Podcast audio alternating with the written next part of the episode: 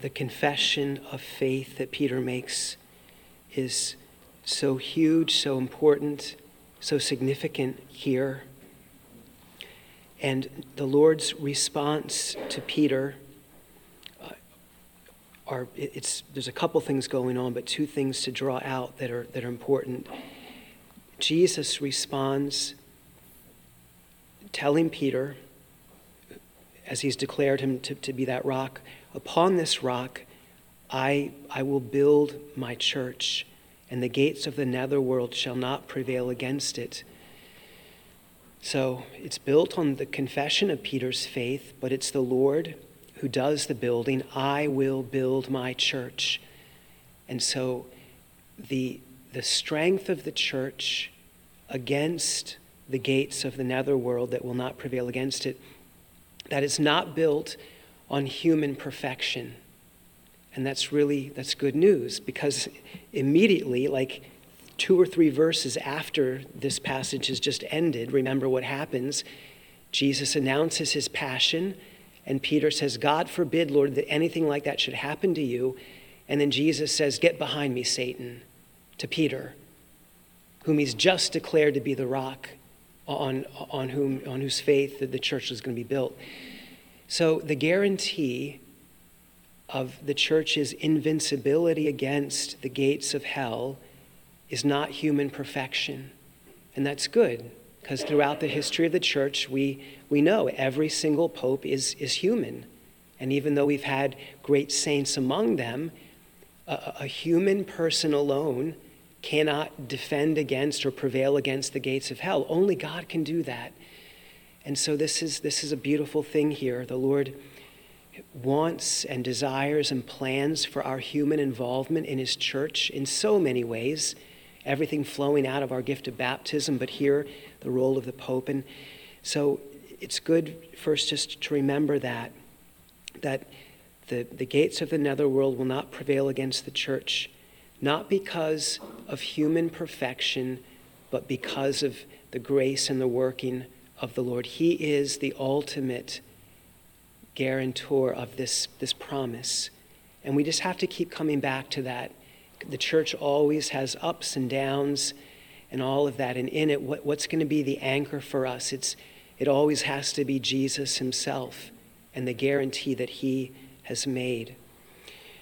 The other thing that's just, it's always good to, to remember and to see play out in these verses is that it's only when Peter makes his confession of faith in Jesus, you are the Christ, only when he comes to, to arrive at an understanding of who Jesus is, only then will he come to know who he is. So you are the Christ. And then Jesus says, And I say to you, you are Peter, and upon this rock I will build my church. We only come to know who we fully, truly are in him. We will never know ourselves fully apart from the one who made us. And that, that plays out really beautifully here. So, those are just a, a couple things for us to take into the day as we celebrate today the, the feast of the chair of St. Peter. Two things, um, independent of this, just to keep uh, to ask for your prayers for. One, if you would please keep praying for our search for our new school principal. Uh, we've, we've been praying, but um, I just want to keep that before you so that you would keep that in your prayers, that the Lord will, will bless the work of our search committee that he'll put on the heart uh, of the one that he has in mind, just to, to see it, to, to, to feel the call to it. Um, just it, it's such a, a, hugely important role, obviously. And so I just want to just keep asking for your prayers for that, entrusting that, that really important role, obviously, in the life of our school in, into the Lord's hands. And then just a, another thing to ask for your, your prayers for. Later in March, I'm going to be um, I'm going to be going down to Biloxi, Mississippi.